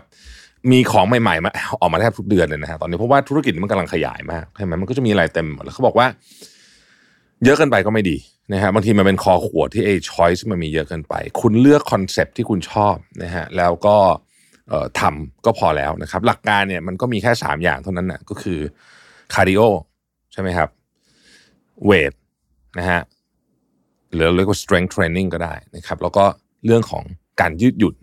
นะครับ เพราะฉะนั้น อะไรก็ตามที่มันครบสามอันนี้นะฮะก็ถือว่าเพียงพอละนะครับเขาบอกว่าจากสถิติและงานวิจัยเนี่ยนะฮะถ้าเรามีตัวเลือกเยอะเกินไป แล้วก็ต้องคือคือเรียกว่าท่าเยอะเกินไปเนี่ย สิ่งที่มันจะเกิดขึ้นคือเราจะไม่ได้ทำนะครับเพราะฉะนั้นไม่ต้องไม่ต้องมีตัวเลือกเยอะความสม่ำเสมอสำคัญกว่านะฮะแต่ว่าเราก็มีความหลากหลายได้นะครับ แต่ว่ายุคนี้มันมีแต่ว่าจะเยอะไปนะฮะอันที่สองเขาบอกว่าถ้าเกิดคุณรู้สึกนะครับว่าคุณพลังงานน้อยซึ่งมันเกิดขึ้นนะกับ คนที่อายุเยอะๆเนี่ย สิ่งที่มีความเป็นไปได้สูงมากเลยก็คือว่า คุณเคลื่อนไหวตัวน้อยจนเกินไป การเคลื่อนไหวตัวน้อยไปเนี่ย มันเกิดขึ้นมันจะสร้างวงจรอุบาทขึ้น พอเคลื่อนไหวตัวน้อยเกินไป คุณรู้สึกพลังงานลดพลังงานลดคุณก็ไม่อยากเคลื่อนไหว แล้วมันก็จะวนไปแบบนี้นะฮะแล้วเราก็จะกลายเป็นคนที่แบบป่วยอะนะครับจากการเคลื่อนไหวตัวน้อยเกินไป ยิ่งอายุเยอะยิ่งต้องเคลื่อนไหวตัวเยอะ นะครับยิ่งอายุเยอะยิ่งต้องออกกำลังกายเพราะฉะนั้นเนี่ยเขาบอกว่าทุกวันเนี่ยสิ่งที่สำคัญมากคือ ไม่ว่าจะเกิดอะไรขึ้นก็ตามนะฮะ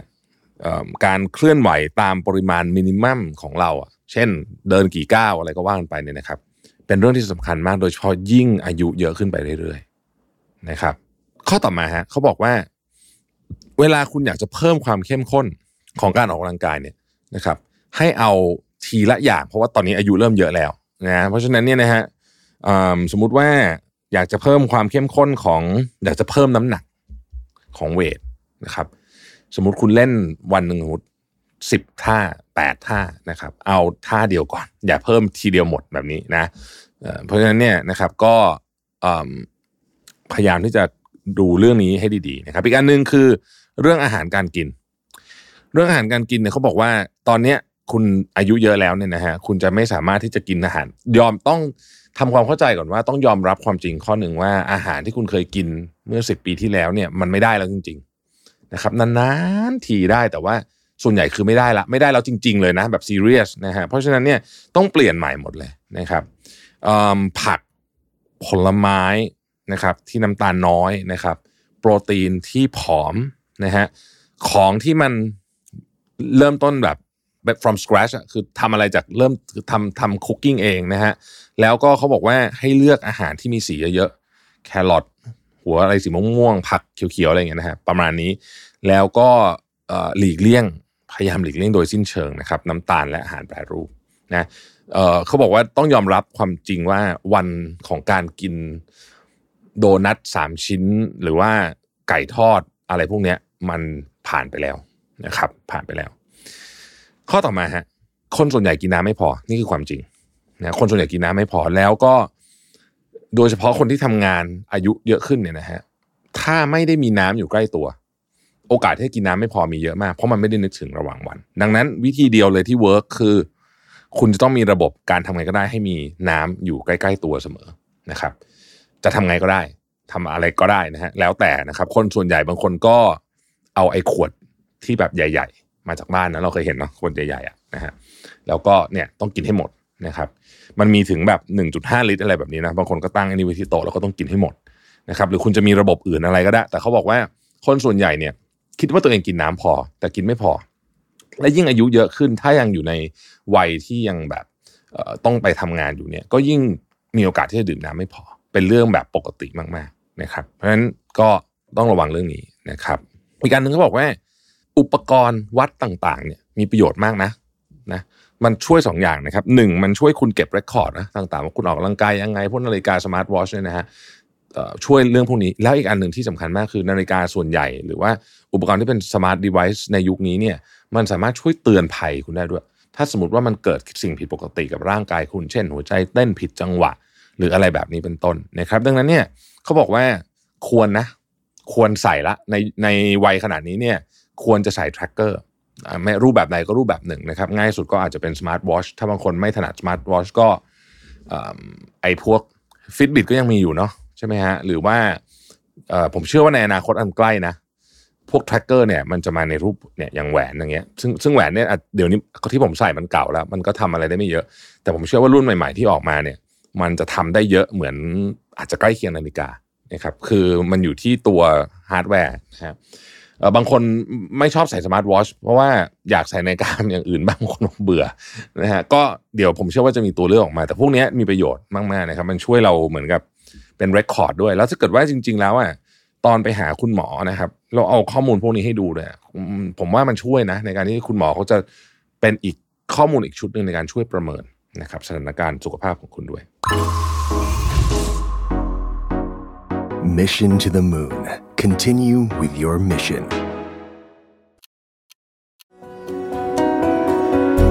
5 minutes good time ช่วงเวลาดีๆ ใน 5 นาที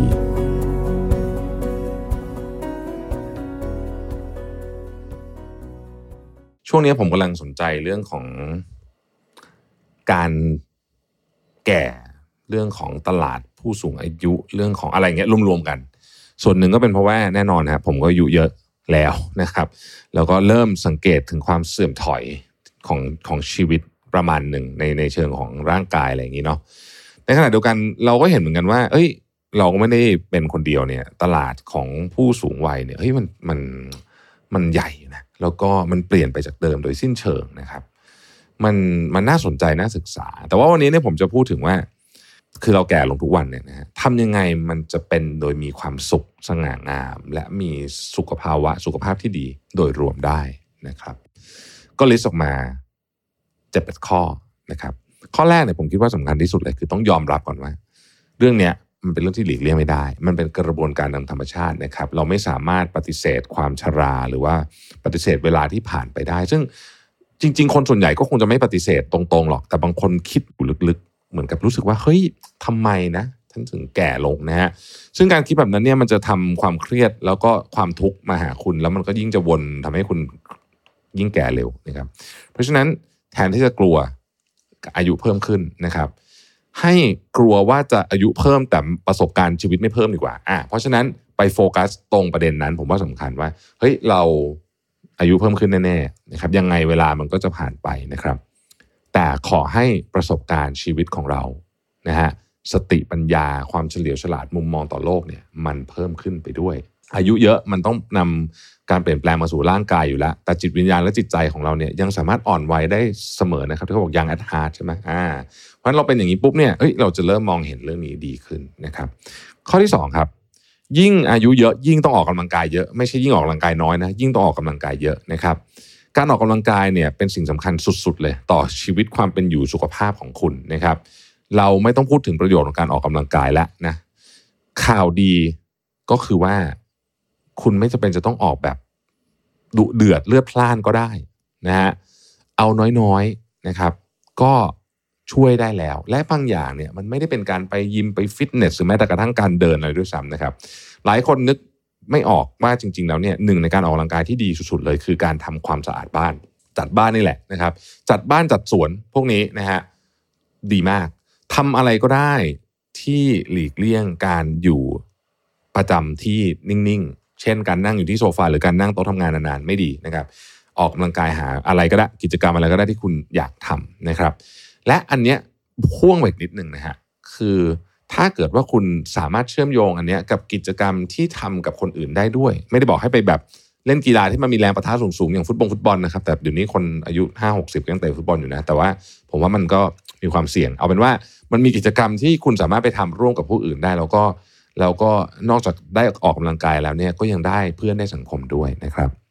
อีกอันหนึ่งคือต้องฝึกสมอง ความน่ากลัวที่สุดอันหนึ่งของของของการ อายุเยอะขึ้นเนี่ยนะฮะคือโรคอัลไซเมอร์และโรคที่เกี่ยวกับสมองนะฮะผมคิดว่าผมเคยพูดในพอดแคสต์ไปหลายตอนแล้วว่า ผมเคยอ่านหนังสือเล่มหนึ่งที่มีหมอคนหนึ่งเขียนเขาบอกว่าโรคที่เขาคิดว่าเป็นโรคที่โหดร้ายที่สุดของมนุษย์คืออัลไซเมอร์เพราะมันปล้นคุณจากสิ่งที่มีค่าที่สุดของคุณคือความทรงจำมนุษย์เราหากปราศจากความทรงจำแล้ว มันคือความทรงจำมันประกอบขึ้นมาเป็นชีวิตนะครับ ดังนั้นนะครับ การช่วยหน่อยในการลด ภาวะสมองเสื่อมหรือต้นเหตุของอัลไซเมอร์เนี่ยนะฮะจริง ๆ คือมันมีจากหลายสาเหตุใช่ไหมแต่ที่เรารู้วันหนึ่งแล้วเนี่ยก็คือว่าการใช้สมองนะครับ ในทางใหม่ ๆ ช่วยเสมอนะครับหนึ่งในเอาง่ายสุดเลยนะอ่านหนังสือนะครับ เล่นพวก crossword ก็ได้นะครับ ให้แอดวานซ์ขึ้นไปนิดนึงคือเรียนรู้ภาษาใหม่อันเนี้ยช่วยมาก ๆ เลยนะครับ เพราะอันนี้นี่โอ้โหสมองจะต้องต่อเส้นกันเยอะมากเเรียนดนตรี นะฮะเล่นดนตรีนะครับหรือว่าเรียนหลักสูตรใหม่ๆนะฮะที่แบบมันไม่ใช่สายวิชาชีพที่คุณทำอยู่อะอันเนี้ยมันจะช่วยเยอะนะครับ แล้วก็อย่าอย่าให้วันวันๆผ่านไปโดยที่คือไม่รู้สึกมีกิจกรรมรับสมองอ่านะครับ เรื่องต่อไปฮะ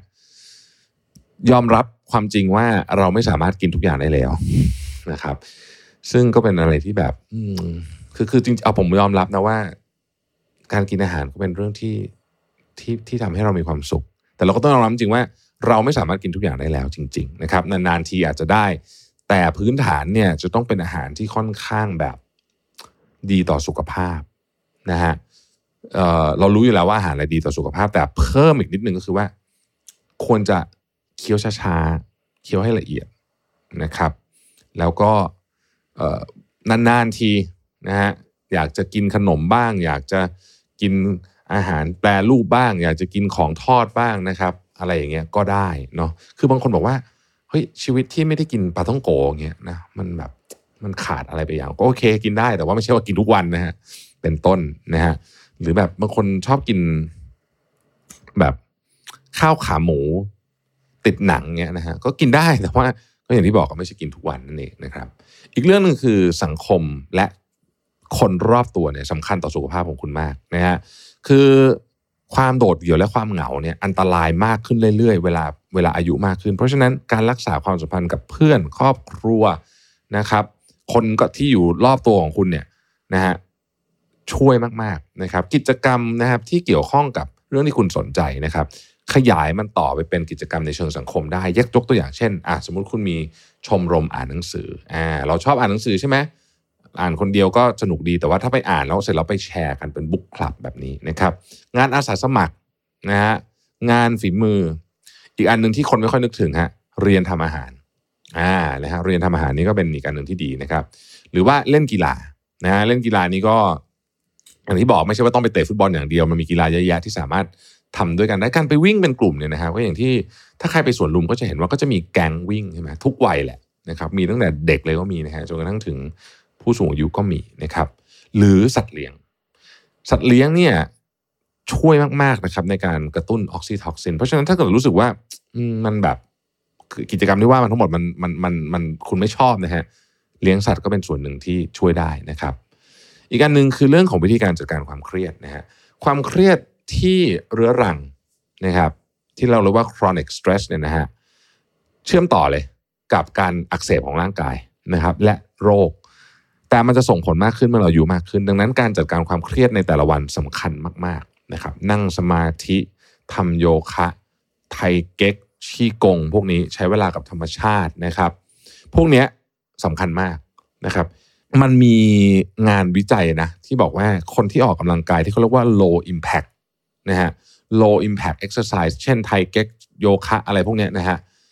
อัตราความเครียดเนี่ยลดต่ำลง แล้วอัตราการอักเสบของร่างกายเนี่ย นะ inflammation เนี่ยลดต่ำลงไปอย่างมีนัยสำคัญนะครับและถ้าเกิดว่าคุณรู้สึกต้องการความช่วยเหลือคือคุณจัดการความเครียดไม่ได้ก็ต้องไปหาคนที่เป็นผู้เชี่ยวชาญนะครับ อีกอันหนึ่งคือการการมีกรอบความคิดในเชิงบวกนะครับทัศนคติและมุมมองของของเราเนี่ยสำคัญมากนะว่าเราจะแก่ชราไปอย่างงดงามหรือเปล่านะครับ เรามองโลกในแง่ดียอมรับตัวเองใช้ชีวิตอยู่กับปัจจุบันนะครับ ไม่ต้องไป เสียดายเอ่ยว่าเอ้ยวัยเยาว์นี่มันแบบเราอาจจะรู้สึกว่าฉันยังใช้ไม่เต็มที่หรือเปล่าจงเฉลิมฉลองความสุขและอิสรภาพ ในเวทีและวัยปัจจุบันของคุณ มองหาโอกาสในการเติบโตเรียนรู้และที่สำคัญมอบของขวัญให้กับโลกนี้นะครับ อีกการหนึ่งก็คือ เปลี่ยนวิถีชีวิตให้เป็นวิถีชีวิตที่มีสุขภาพดีนะฮะเราพูดละว่าอาหารนอนอะไรพวกเนี้ยนะครับ แต่ว่าทั้งหมดทั้งมวลเนี้ยจริง ๆ มันคือไลฟ์สไตล์นะฮะไลฟ์สไตล์นะครับบุหรี่ ต้องเลิกนะฮะแอลกอฮอล์ในปริมาณที่เหมาะสมได้นะครับรักษาน้ำหนักให้อยู่ในเกณฑ์อะนะฮะรักษาน้ำหนักอยู่ในเกณฑ์นอนให้ได้วันหนึ่งประมาณสักเจ็ดชั่วโมงอย่างน้อยนะครับ แล้วก็เนี่ยทาครีมกันแดดตรวจสุขภาพเป็นประจำนะครับหมั่นหมั่นอ่านข่าวเรื่องสุขภาพเอออันนี้น่าสนใจ คือบางทีเนี่ยนะครับ ความรู้เรื่องสุขภาพของเราที่เราเรียนมาตอนเด็ก ๆ นะครับ ผมจะบอกว่าปัจจุบันนี้หลายอันเนี่ย ใช้คำว่าผิดเลยนะ คือไม่ใช่ว่าอัปเดตนะมันผิดนะครับ มันมีชุดความรู้ใหม่เข้ามาแล้วมันมีงานวิจัยใหม่เข้ามาแล้วแต่ว่าคุณต้องศึกษานะฮะว่ามันมันทำยังไงนะฮะให้ของขวัญ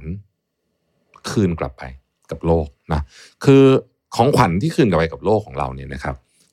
ดีที่สุดเลยนะคือการใช้ความสามารถของเราเนี่ย ช่วยเหลือผู้อื่นนะฮะนี่เป็นของขวัญที่ยิ่งใหญ่มากนะครับ คุณลองคิดสิครับว่าตลอดระยะเวลาที่ผ่านมาเนี่ยเราสะสมภูมิปัญญาพรสวรรค์ ทักษะความหลงไหลเนี่ย มาตลอด สิ่งเหล่านี้เนี่ยเราสามารถนำมาเป็นประโยชน์ให้กับสังคมและชุมชนของเราได้นะฮะคุณอาจจะแบ่งปันผ่านได้หมดอะเดี๋ยวนี้มันมีสื่อเยอะนะครับ แบ่งปันผ่านหนังสือ แบ่งปันผ่านงานเขียน แบ่งปันผ่านการไปเล่าให้กับคนรุ่นหลังฟังนะฮะอะไรก็ได้ แต่ของขวัญพวกนี้เนี่ยมันจะเป็นของขวัญที่ไม่ใช่มีค่ากับเฉพาะผู้รับนะแต่ผู้ให้อย่างเราเนี่ยก็จะมีค่าด้วยเช่นกัน นะครับ สุดท้ายฮะทนุถนอมทุกวันนะฮะทนุถนอมทุกวัน สิ่งหนึ่งที่น่าจะได้มาจากการที่เราอายุเยอะขึ้น คือความเข้าใจว่าเวลานี่มันช่างมีค่ามากๆนะครับ และเวลามันก็จะผ่านไป ไม่ว่าคุณจะทำอะไรกับมันก็ตาม คือคุณไม่ทำอะไรมันก็ผ่าน คุณทำอะไรมันก็ผ่านนะครับ ดังนั้นเนี่ยการสร้างกิจวัตรและกิจกรรมที่มีจุดประสงค์ของการยกระดับจิตใจของเรานะครับ หาเวลาสำหรับความคิดสร้างสรรค์นะครับ การเรียนรู้การให้ความสุขกับผู้คนและให้ความสุขกับตัวเราด้วยนะครับ อยู่กับช่วงเวลาปัจจุบันนะฮะไม่ต้องไปจมกับอดีต และไม่ต้องสนใจอนาคตนะครับมี gratitude เนาะกับคนที่เรารักกับความทรงจำความสามารถประสบการณ์ มองเห็นสิ่งสวยงามที่อยู่เล็กๆ น้อยๆรอบๆ ตัวเสมอนะครับที่มีความสุขกับเรื่องรอบตัวเสมอนะครับ ที่เขาบอกว่าเมื่อวานคือประวัติศาสตร์พรุ่งนี้คือปริศนาวันนี้คือของขวัญและที่เราเรียกวันนี้ว่า present ก็แปลว่าเพราะมันคือของขวัญนนั่นเองนะฮะสุดท้ายท้ายสุดจริง ๆ คือใช้เวลาอยู่กับธรรมชาติมากขึ้นนะครับ อันนี้เป็นเรื่องธรรมดาที่คนยุคใหม่เนี่ยใช้เวลาอยู่กับธรรมชาติน้อยลงนะฮะ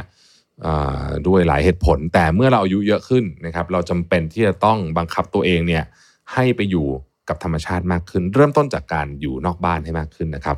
ไปโดนแสงแดดไปเดินไปทำสวนไปอะไรก็ได้นะครับ หรือจริงๆ แค่นั่งเฉยๆก็ได้นะครับ ในการเชื่อมโยงกับธรรมชาตินะฮะอย่างคุณแม่ผมเนี่ยเขาจะต้องออกไปตากแดดทุกวันนะตอนเช้านะเขาก็ไปนั่งเดินเดินตากแดดนะครับ แล้วก็ไปดูดอกไม้ดูอะไรแบบนี้นะครับ พูดถึงดอกไม้นะครับ ถ้าเราสามารถที่จะ นำธรรมชาติพวกนี้มาอยู่ใกล้ๆเราได้ เช่น ปลูกต้นไม้อะไรแบบนี้คือไม่ต้องทำอะไรใหญ่โตหรอกนะฮะจริง ๆ ที่ระเบียงคอนโดหลายคนเขาก็ปลูกต้นไม้กันจริงจังนะสมัยนี้นะฮะก็ทำให้เราเอออยู่ใกล้ชิดธรรมชาติได้มากขึ้นนะครับ การที่คุณได้ทนุถนอมต้นไม้สักต้นหนึ่งเนี่ยนะมันช่วยเรื่องจิตใจเยอะเหมือนกันนะครับและนี่ก็คือเรื่องที่เกี่ยวข้องกับการอออายุมากขึ้นเนาะคืออายุเนี่ยยังไงมันมากขึ้นแน่นะฮะอันนี้ไม่ต้องห่วงถูกไหม เราไม่มีทางหยุดเรื่องนี้ได้ แต่ทำยังไงให้เราอายุมากขึ้นอย่างมีคุณภาพนะครับ แล้วก็แบ่งปัน ผมชอบนะการแบ่งปันของขวัญให้กับผู้อื่นเนี่ยนี่ผมนึกถึงใครรู้ไหมพอพูดอย่างนี้ปุ๊บเนี่ยนะฮะนึกถึงดรวิทย์นะเออนะแกแบ่งปันความรู้เรื่องประวัติศาสตร์นะฮะให้กับโลกแล้วก็มีคุณูปการในประเด็นในในเรื่องนี้มากๆนะผมเนี่ยคือผมพูดถึงดรวิทย์บ่อยนะเพราะว่าผมติดตามรายการของแกตลอดใช่ไหมแล้วผมรู้สึกว่า โอ้โหมันดีมากเลยอะที่ได้มีคนมาเล่าเรื่องประวัติศาสตร์ที่แบบเป็นเรื่องที่เป็นเรื่องที่ผมไม่ชอบที่สุดนะสมัยก่อนนะครับ แต่ว่าเดี๋ยวนี้ชอบฟังสนุกนะฮะแล้วเวลาแบบมีโอกาสฟังยาวๆนะโอ้โหสนุกมาก แล้วมันทำให้เราได้รู้เรื่องที่แบบเราไม่เคยรู้มาก่อนเลยเนี่ย ผมคิดว่าเนี่ยเป็นคุณโอปการยิ่งคุณก็สามารถทำแบบนี้ได้เช่นเดียวกันนะฮะ Mission to the Moon. Continue with your mission. 5 minutes good time ช่วงเวลาดีๆ ใน 5 นาที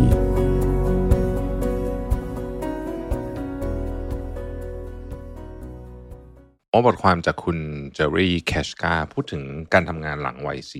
40 น่าสนใจดี เพราะว่าจากสถิติตอนนี้เนี่ยนะครับ เราจะพบว่าคนที่ต้องทำงานหลังวัย 60 ซึ่งเป็นวัยเกษียณปกติเนี่ยมีเยอะขึ้นนะครับ ด้วยด้วยหลายเหตุผลเหตุผลนึงหนึ่งก็จะเป็นเพราะว่าอายุเราเยอะขึ้นเนาะเพราะว่าตอนที่เขาคิดอายุเกษียณ60เนี่ยตอนนั้นคนน่าจะอายุเฉลี่ยประมาณสัก70นิดนิดเองนะครับตอนนี้เราอายุเฉลี่ยสูงขึ้นอีกเรื่องนึงก็จะเป็นเรื่องเกี่ยวกับเศรษฐกิจด้วยนะครับอย่างไรก็ดีเนี่ยในบทความนี้เขาพูดถึงว่าในอายุประมาณเนี่ยประมาณแถวแถวสี่สิบเนี่ยนะครับร่างกายของเราเนี่ยมีการเปลี่ยนแปลงความคิดต่างๆ มีความเปลี่ยนแปลง เพราะฉะนั้นเนี่ย เรื่องงานเองก็จะมีความเปลี่ยนแปลงเหมือนกัน ในประเด็นที่เราควรจะต้องคิดเยอะๆ เกี่ยวกับการทำงานวัย40เนี่ยมีอะไรบ้างนะครับ อันที่หนึ่งคือเรื่องของเวลาครับ คืองานที่เราทำในช่วงวัย40ขึ้นไปเนี่ย ควรจะมีความยืดหยุ่นทางเวลาพอสมควร ถ้าเป็นไปได้เนาะคือถ้าเป็นไปได้ เช่นคือคืองานงานในวัยเนี้ยมันจะต้องแบบเราสามต้องสามารถบริหารจัดการเวลาได้เหตุผล เพราะว่าร่างกายของเราเนี่ย ไม่เหมือนเดิมแล้วนะครับเพราะฉะนั้นเนี่ยเราอาจจะทำงานด้วยชั่วโมงไม่เยอะเท่าเดิมละนะครับตอนเท่ากับตอนที่ที่หนุ่มสาวกว่านี้ แต่ว่าเราต้องพยายามจัดการให้มันได้ประสิทธิภาพสูงสุด การที่มันจะได้ประสิทธิภาพสูงสุดเนี่ยแต่ละคนมันประสิทธิภาพสูงสุด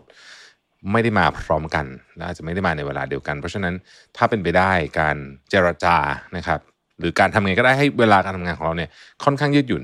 เป็นสิ่งที่สำคัญอ่านี่ข้อที่หนึ่งนะครับ ข้อที่สองเขาบอกว่าให้ระวังสองเรื่องนะครับคือการกีดกันทางเพศและการกีดกันเรื่องอายุนะครับซึ่งเรื่องนี้ก็เป็นเรื่องจริงเนาะคือเราก็เคยได้ยินนะครับว่า ตั้งแต่พอเราอายุสักสี่สิบเนี่ยนะฮะเรื่องของการจ้างงานใหม่เรื่องของการอะไรพวกนี้ก็จะเริ่มลำบากมากขึ้นอันเนี้ยเราก็ไม่ได้คิดเองนะมันก็มีสถิติมานะครับ ซึ่งโดยส่วนตัวนะผมคิดว่า มันมันมันไม่ค่อยเกี่ยวเท่าไหร่หรอกอายุนะแต่ความคิดเห็นผมนะนี่ส่วนตัวนะครับ ผมคิดว่าสิ่งที่ถ้า value มีอะยังไงก็คนนั้นก็จะก็จะมีคุณค่า แต่ว่าโดยรวมๆแล้วอะนะครับ คือแน่นอนพอเราอายุเยอะขึ้นเนี่ยนะครับ แรงเริงก็จะน้อยลงใช่ไหมเทียบกับคนที่อายุน้อยกว่าเนี่ย ถ้ามองในมุมของผู้ว่าจ้างเนี่ยนะครับเขาก็จจะคิดได้แหละว่าเอ้ย productivity ของคนที่อายุน้อยกว่ามันน่าจะดีกว่าหรือเปล่า แต่ว่า ก็เป็นประเด็นอะเป็นประเด็นแล้วกัน คืออาจจะไม่ใช่ในทุกอุตสาหกรรมบางบางคนก็เป็นคนที่อ่าอายุเยอะแต่ยังมีมี value สูงสูงก็สามารถที่จะหางานที่ที่ที่ดีขึ้นไปได้เรื่อยๆเนี่ยนะครับก็มีนะครับไม่ใช่ไม่มีมีเยอะแยะนะครับเราก็เห็นเยอะแยะอืมแต่ว่าอย่างไรก็ดีเนี่ยมันเป็นประเด็นละกัน อีกประเด็นหนึ่งคือเรื่องเรื่องเรื่องของเพศนะครับ ระหว่างผู้หญิงกับผู้ชาย อย่างในสหรัฐอเมริกาเองเนี่ยแม้ว่าเขาจะมีความพยายามสูงมากนะครับในการที่จะทำให้อัตราส่วนของผู้บริหารผู้หญิงกับผู้ชายเนี่ยมีความใกล้เคียงกันมากขึ้น ที่นั่งในคณะกรรมการมีตำแหน่งที่เป็นผู้หญิงมากขึ้น หรือว่าใกล้เคียงกันมากขึ้น หรือแม้กระทั่งตำแหน่ง CEO แต่ถ้าเราไปดูผลสำรวจเมื่อเดือนกันยายนปีที่ผ่านมาเนี่ยนะครับมีแค่ 8.8%เท่านั้นของบริษัทที่ใหญ่ที่สุดในสหรัฐอเมริกาที่มี CEO เป็นผู้หญิงนะครับซึ่งถือว่าน้อยมาก อันที่สามคือเรื่องเกี่ยวกับการเบิร์นเอาท์เนี่ยครับการเบิร์นเอาท์เนี่ยนะครับต้องบอกว่ามันมาจากหลายเหตุผล แต่ว่าอายุเป็นเป็นเป็นผลอันหนึ่งนะครับ พอพอพอเริ่มเบิร์นเอาท์นะครับมันจะส่งผลด้านอื่นเกี่ยวกับสุขภาพจิตและสุขภาพกายของเรา ไม่ว่าจะเป็นการนอนไม่หลับกันบางคนก็เป็นโรคแพนิคอะนะวิตกกังวลอะไรอย่างเงี้ยนะครับเพราะฉะนั้นเนี่ย การเบิร์นเอาท์เนี่ยนะครับต้องเป็นสิ่งที่ต้องได้รับการดูแลอย่างดีนะครับ อย่าปล่อยให้มันถูกปล่อยปละละเลยไป แล้วตอนหลังมันจะแก้ยากนะครับ อีกเรื่องหนึ่งคือต้องเข้าใจว่า คนที่จะมีการเจริญเติบโตในด้านอาชีพการงานหลังอายุ 40 ได้เนี่ยนะฮะต้องต้องมีการคล้ายๆกับ reinvent ตัวเองพอสมควรนะครับแน่นอนวัยนี้เนี่ยหลายคนก็ขึ้นเป็นผู้บริหารระดับสูงแล้ว หรือกำลังอยู่ในเส้นทางนั้นเนี่ยแต่ว่าถ้าไม่ reinvent ตัวเองนะครับถ้าไม่แบบเหมือนกับ เกือบจะเรียกว่าคือเหมือนกับต้องปรับตัวปรับตัวขนาดใหญ่ ยิ่งยุคนี้ผมว่ายิ่งจริงนะฮะมันก็มีแนวโน้มว่าทางทางโตมันอาจจะตันได้ แต่ถ้าเกิดว่าเราปรับตัวเราเพิ่มทักษะเรามีอะไรบางอย่างเข้ามาเนี่ยนะฮะทางมันก็จะไปต่อได้เรื่อยๆนะครับ อีกประเด็นหนึ่งไม่น่าเชื่อนะว่าเป็นประเด็นสำคัญมากก็คือว่า ยิ่งอายุเยอะนะครับ การเดินทางเนี่ยมันจะยิ่ง มันจะยิ่งส่งผลกระทบต่อสุขภาพจิต และสุขภาพกายของคุณมากขึ้นพวกนี้คือว่าการลดติดการอะไรต่างๆนานาพวกนี้เนี่ยนะฮะเอ่อมันมันมันส่งผลมากขึ้นตามอายุอ่าเพราะฉะนั้นเนี่ยเขาบอกว่าโอเคเอ่อการเลือกที่ทำงานที่ใกล้บ้านนะครับสำหรับอายุเนี่ยนะหรือว่าการย้ายที่ที่อยู่ไปใกล้ที่ทำงานกันอะไรก็ได้ให้มันใกล้กันเนี่ยนะส่งผลต่อคุณภาพชีวิตเยอะมาก เยอะกว่าตอนเราอายุน้อย นะฮะประเด็นนี้เป็นประเด็นที่น่าสนใจเนาะประเด็นสุดท้ายนะครับ คือเป็นประเด็นที่เกี่ยวข้องกับเรื่องสุขภาพนะฮะเขาบอกว่าในวัยนี้เนี่ยสุขภาพกายเนี่ย คนค่อนข้างรู้อยู่ล้วว่ามันจะเสื่อมถอยไป แต่สิ่งที่คนไม่ค่อยสนใจคือสุขภาพจิตนะครับ แล้วก็ความเครียดของคนวัย40 ในที่ทำงาน ซึ่งก็มีเยอะเพราะว่าพูดตรงก็คือหลายคนก็เป็นตำแหน่งสูงๆกันแล้วเนี่ยนะฮะก็จะเครียดแล้วก็จะเราก็จะคือเหมือนกับ เราไม่สามารถที่จะปล่อยปละละเลยสุขภาพกายและสุขภาพใจของเราเหมือนกับตอนที่เราอายุน้อยกว่านี้ได้ ตอนอายุน้อยกว่านี้มันอาจจะซ่อมแซมตัวเองได้เร็วกว่านี้ แต่ในอายุขนาดนี้เนี่ยคุณต้องมีแผน เช่นนะครับ คุณต้องมีแผนลดความเครียดไปเล่นพิลาทิสเล่นโยคะเดิน เยอะๆอะไรเงี้ยนะคือเขาบอกว่าพวกนี้มีส่วนสำคัญมากในการที่จะทำให้เราเนี่ยยังอยู่ในเขาเรียกว่าอยู่ใน professional คืออยู่ในแวดวงการทำงานเนี่ยอย่างมีคุณภาพได้ แล้วก็มีชีวิตที่ ที่ไม่แย่ด้วยนะครับเพราะฉะนั้นผมว่าเรื่องพวกนี้ก็เป็นเรื่องที่เราต้องให้ความใส่ใจมากขึ้น โดยเฉพาะเมื่ออายุมากขึ้นนะครับ จะทำเหมือนตอนอายุน้อยๆ เนี่ย คงจะไม่ได้ละขอบคุณที่ติดตาม 5 minutes นะครับ สวัสดีครับ Mission to the Moon. Continue with your mission. 5 minutes podcast presented by Ananda Development คิดเพื่อชีวิตคนเมือง ซื้อคอนโดติดรถไฟฟ้า และบ้านทำเลเมือง เลือกอนันดาเท่านั้น ทำเลสะดวกสบายตอบโจทย์ทุกไลฟ์สไตล์การใช้ชีวิต ห้องพร้อมอยู่ตกแต่งครบ ให้เลือกหลากหลายดีไซน์ หลายทำเลอนันดา Development Urban Living Solutions ที่อยู่อาศัยสำหรับคนเมือง